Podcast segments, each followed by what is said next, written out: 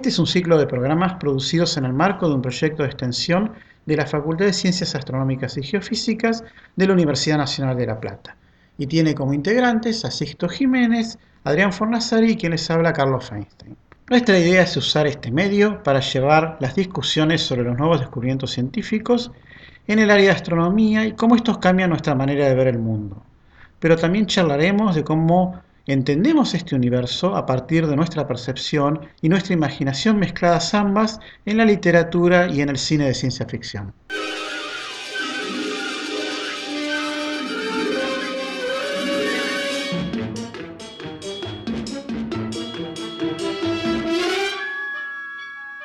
Hemos vuelto con el podcast. Estamos acá, Sixto Jiménez, eh, Adrián Fornazari y Carlos Feinstein. Y después de unas largas vacaciones hemos vuelto con equipamiento nuevo, que esperamos que se escuche mucho mejor que el anterior.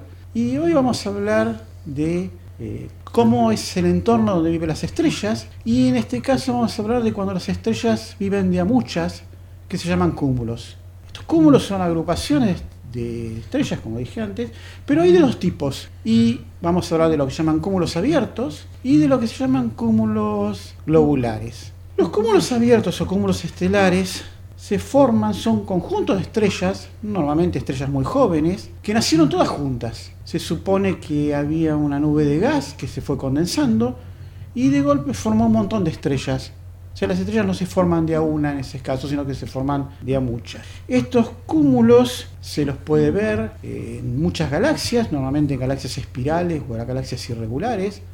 O sea, las galaxias espirales son esas que uno ve que parecen un huevo frito, que tienen todo un disco, y se ven sobre ese disco y muchas veces se ven formando brazos espirales.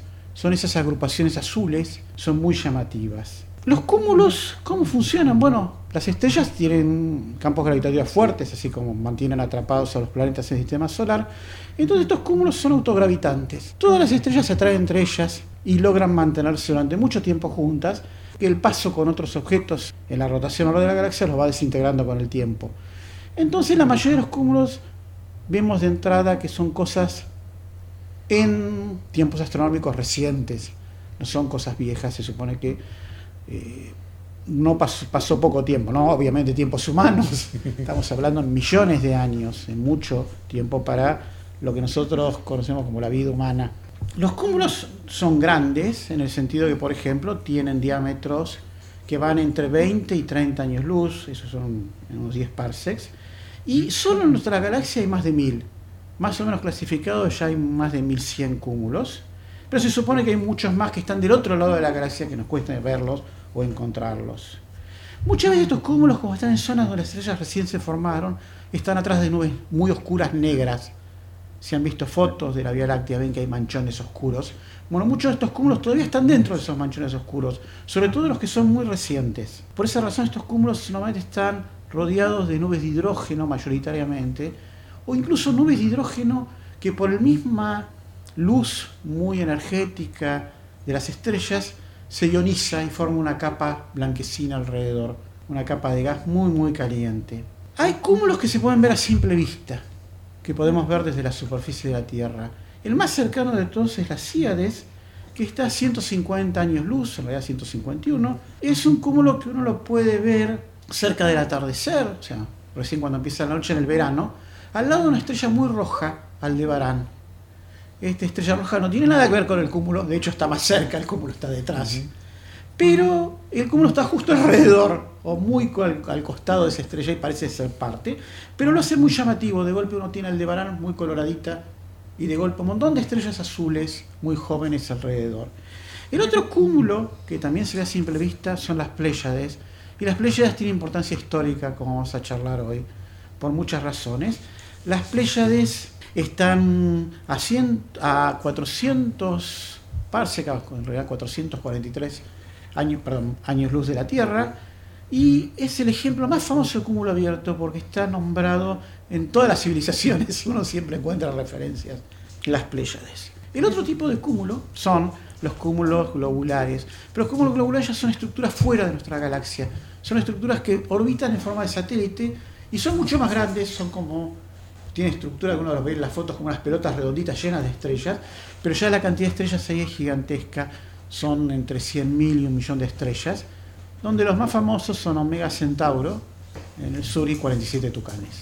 Bien, como mencionaba Carlos, este, las Pléyades siempre han sido muy importantes para diversas culturas a lo largo de la historia y vamos a hacer mención de algunas curiosidades. Por ejemplo, el texto más antiguo que tenemos que menciona las Pléyades es un texto sumerio de unos 2500 a.C.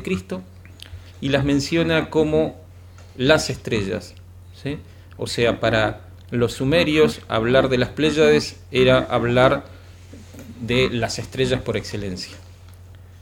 Entonces, las Pléyades también tienen el extraño honor de ser una de las pocas este, pocos grupos estelares que están mencionados en, el Antiguo Testamento. Tenemos en Job 9.9, por ejemplo, mencionado, les leo la cita, él hizo la Osa, Orión y las Pléyades y los lugares secretos del sur.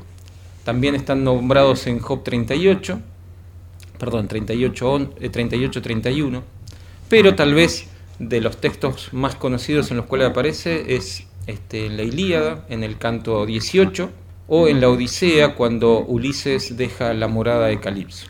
Bueno, las Pléyades, como les decía, están nombrados en muchos grupos, por muchos grupos a lo largo de, la historia de nuestro planeta y eh, vamos a hacer mención de algunos casos particulares. Por ejemplo, eh, en nuestro país es muy importante para un grupo que todavía habita el, eh, en el Chaco argentino y en el norte, en la provincia argentina de Chaco y en el norte de la provincia de Santa Fe, Santa Fe que son los mocovíes.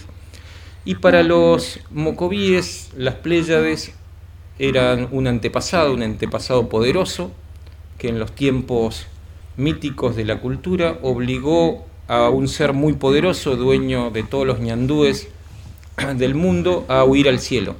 Este ser poderoso, dueño de las aves, estaba diezmando la población de Mocovíes y este abuelo decidió perseguirlo y cazarlo ayudado por otros personajes.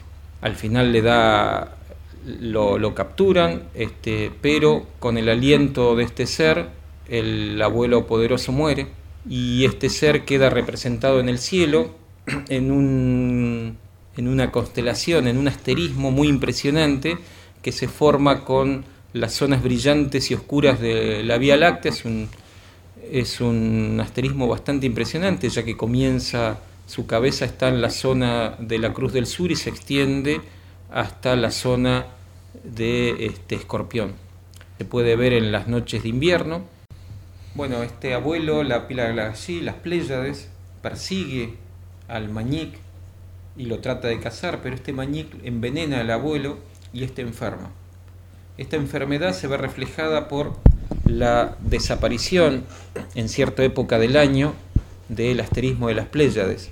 Como ustedes habrán escuchado en algún momento, no todas las estrellas se ven a lo largo de todo el año, entonces las Pléyades tienen una desaparición que más o menos en la zona de Chaco se produce entre abril y junio, y, la reaparición se produce a, a, mediados de junio más o menos, y esta reaparición se interpreta como que el abuelo, el antepasado, no fue muerto por el mañic y pudo renacer. Esta reaparición de las Pléyades es muy importante porque está relacionado al comienzo del ciclo anual de los mocovíes.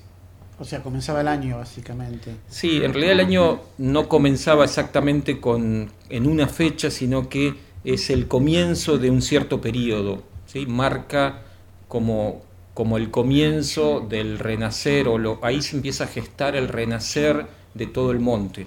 ¿sí? La época de la aparición, de la reaparición de las Pléyades, que está relacionada además con la misma época del solsticio de junio, el solsticio de invierno para nosotros. Entonces eso es como la manifestación de que un nuevo periodo de abundancia se va a dar. Sería algo equivalente al hemisferio norte a lo que nosotros llamamos la Navidad, que básicamente sucedía Es- en el peor momento del invierno para pensar que se iba a acabar en algún momento el invierno. Exactamente, es como, es como la marca de que todo va a volver a comenzar. Entonces, ellos no tenían exactamente un día de comienzo del año, sino que era como un periodo que se extendía cierto tiempo. Y la marca fundamental era observar la primera aparición al amanecer de las Pléyades. De hecho, en tiempos antiguos, la gente se quedaba esperando esa aparición y era muy importante observarla. Quien no se quedase a observarla generalmente terminaba marcado. Y la marca más común es aparecer con el pelo blanco. ¿Y la vejez? Lo marcan así. ¿sí? El que no se queda esperando la aparición de las Pléyades tiene una marca, generalmente el pelo blanco. Y ya los viejos no se pueden quedar hasta tan tarde desvelándose.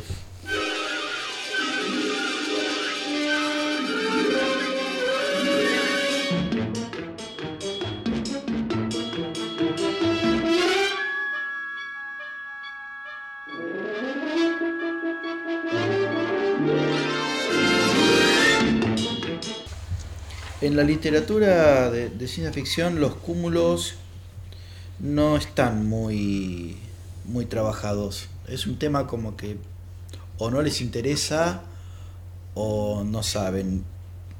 A mí me parece que la, la idea del cúmulo, tanto abierto como cerrado, no es una idea tan, ¿Atractiva? tan atractiva, tan loca, por decirlo de alguna manera, como para meterlo en un argumento. Bueno, normalmente la ciencia ficción es poner la humanidad o humanos en situaciones complicadas. Exactamente. No, no ofrecen los cúmulos una situación No, tan no. complicada. En principio parece que no, tenga aunque sentido. tiene muchas otras ventajas que, Bueno, que podrían usarse. yo recuerdo el, el mundo del río. El cielo era muy, muy brillante. ¿sí? Y Algunos suponían o que estaban eh, cerca del centro de la galaxia, O estaban en un cúmulo. estaban en un cúmulo. Nunca lo aclaran. pero Nunca es aclaran. algo... La- está la duda, está la duda porque, bueno, pero historias que hablen o que tengan involucradas sí o sí un cúmulo, eh, yo encontré tres, nada más. La primera, la más, por ahí la más famosa, eh, o la más antigua, es de Asimov, de Isaac Asimov, eh, una historia llamada Anochecer, ¿no? que tiene tres versiones. Tiene un cuento corto, una novela y tiene una película. Ah, la película yo no la vi. Las otras no las Bueno, conozco. eh, Pero la novela no es exactamente Asimov, ¿no? Está coescrita. Hay, y, o- ot- y hay una segunda, tenés razón, son cuatro. Hay una segunda novela escrita con, eh, creo que Brear. O Sí, algo- alguno, uno de esos. Viro Eh, me parece. Eh, que es el más extenso nada más. La película no sé si recomendarla. Bueno, la- historia- la está interesante la historia es porque muy buena. La historia está- es muy buena. Eh, para dar una- un resumen cortito, es una civilización que no tiene noche, vive en un planeta donde no hay noche, siempre tiene tres o cuatro soles dando vuelta, y una en una época del año, o cada 10 o 20 años, se quedan con un solo sol en el cielo. La cuestión es que cada mil años, más o menos, eh, ese sol que queda solo en el cielo se ve eclipsado por otro planeta del, del sistema solar donde están. Y bueno, es la única vez en mil años que tienen una noche. El impacto del libro es que ese planeta está metido en medio de un cúmulo. Entonces hay una cuestión psicológica de que la gente está constantemente viendo luz de día y de repente es de noche y están en la oscuridad y el cielo está plagado de, de estrellas. Entonces como que el, el impacto psicológico es ese, que la gente se vuelve loca Por la inmensidad. por la inmensidad, claro, por porque básicamente el espectáculo. se comenta indirectamente en el cuento que el- hay una destrucción cada mil años de toda la civilización. Sí, sí, sí, está metido que En ese eh, periodo. Eh, precisamente la, la cuestión es que lle- llegando al clímax se descubre que cada mil años hay un incendio que destruye la civilización. Entonces, ¿cómo el, termina el libro con la destrucción de la civilización? Pero incluso el libro tiene la idea de que, bueno, esta vez por ahí zafan. Porque esta vez, claro, esta vez por ahí planeado zafa algo. porque eh, descu- descubrieron la ley de gravitación universal, que antes no la habían descubierto, y tenían un desarrollo un poquito mayor en astronomía. Entonces había gente que como que estaba pensando qué podía pasar. Entonces como que queda un, en el cuento queda un... Una idea de que quizá esta vez le va mejor. Sí. Después en el libro, el, el libro ya después cuenta qué pasa después. ¿no? O sea, la reconstrucción. La reconstrucción, que, mucha gente quedó loca y quedaron grupos con, con cierto conocimiento, porque es como que hubo un avance en la sociedad que tecnológico principalmente que les permitió sobrevivir a algunos. Eh, otro libro, es Mundos en el Abismo, la serie es A Casa Pupsa, Pu- Puspa, de dos españoles, eh, Juan Miguel Aguilera y Javier Radal, creo que son españoles, por lo menos son hispanohablantes. Se trata de una sociedad, eh, pero esta no en un solo planeta, es eh, interestelar, que están viviendo en un cúmulo. Saben que están viviendo en un cúmulo estelar y la ventaja que tienen es que la distancia entre los planetas es corta.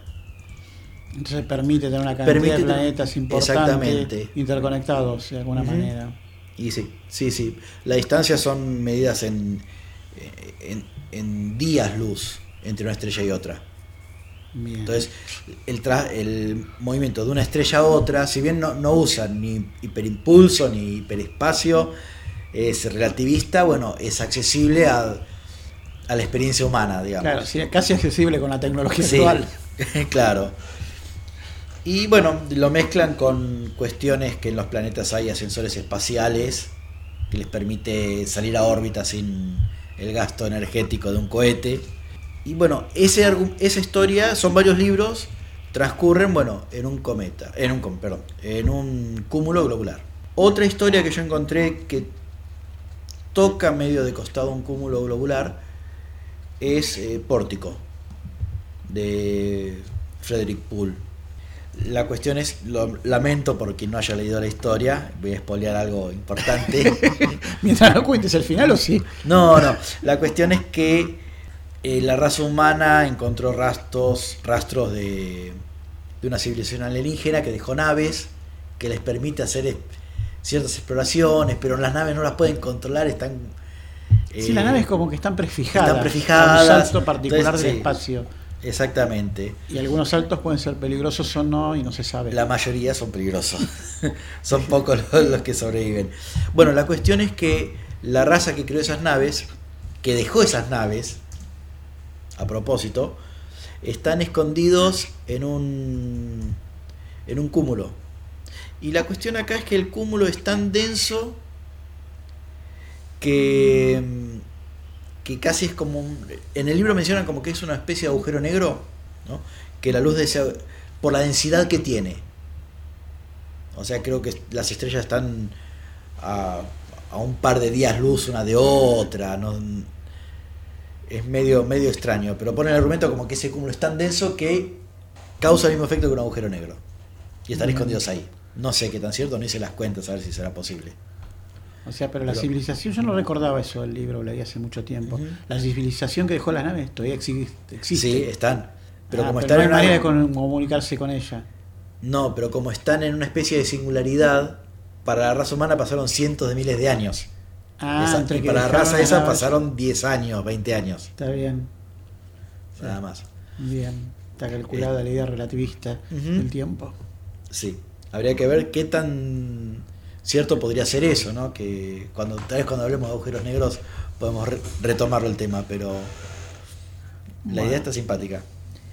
Y como hay poco de esto, me tomé la, el atrevimiento, metiéndome acá en el campo de, de- de ustedes dos, de tratar de, de hacer algunas cuentas para ver realmente cómo se ve el cielo desde un cúmulo. Por en muchos lugares, buscando, hay diferencias en cómo es que se ve el cielo en un planeta de un cúmulo. globular principalmente. De cúmulos abiertos no, no encontré nada. Eh, está desde el extremo de que no pasa nada hasta el extremo de que no habría noche. Yo sería más de la idea que no habría noche. Bueno, Porque Yo tomé- demasiadas estrellas y muchas están cerca. Están cerca, pero están. en- creo que en Omega Centauri, que es el más grande y el más denso, el núcleo más denso, creo que están en, en un parsec cúbico, hay como 100, 120 estrellas. O sea, están dentro de todo todavía bastante alejadas. Sí, hay que aclarar que, por ejemplo, la Centauro, la estrella más cercana al Sol, está a, tres, a un, A un parsec, parsec. perdón, a tres Sí, años, sí. casi más de tres años luz, un parsec. Y en este caso serían 100 estrellas en la misma distancia de acá Alfa Centauro. Esa Más sería o menos, más sí. o menos, sí. Igual sería una nochecita brillante. Sería una noche brillante. Sí, Eh, pero, pero no sería, tomé- pero no sería por ahí la idea de que no hubiese noche. Sí, No. siempre sería una penumbra, me parece.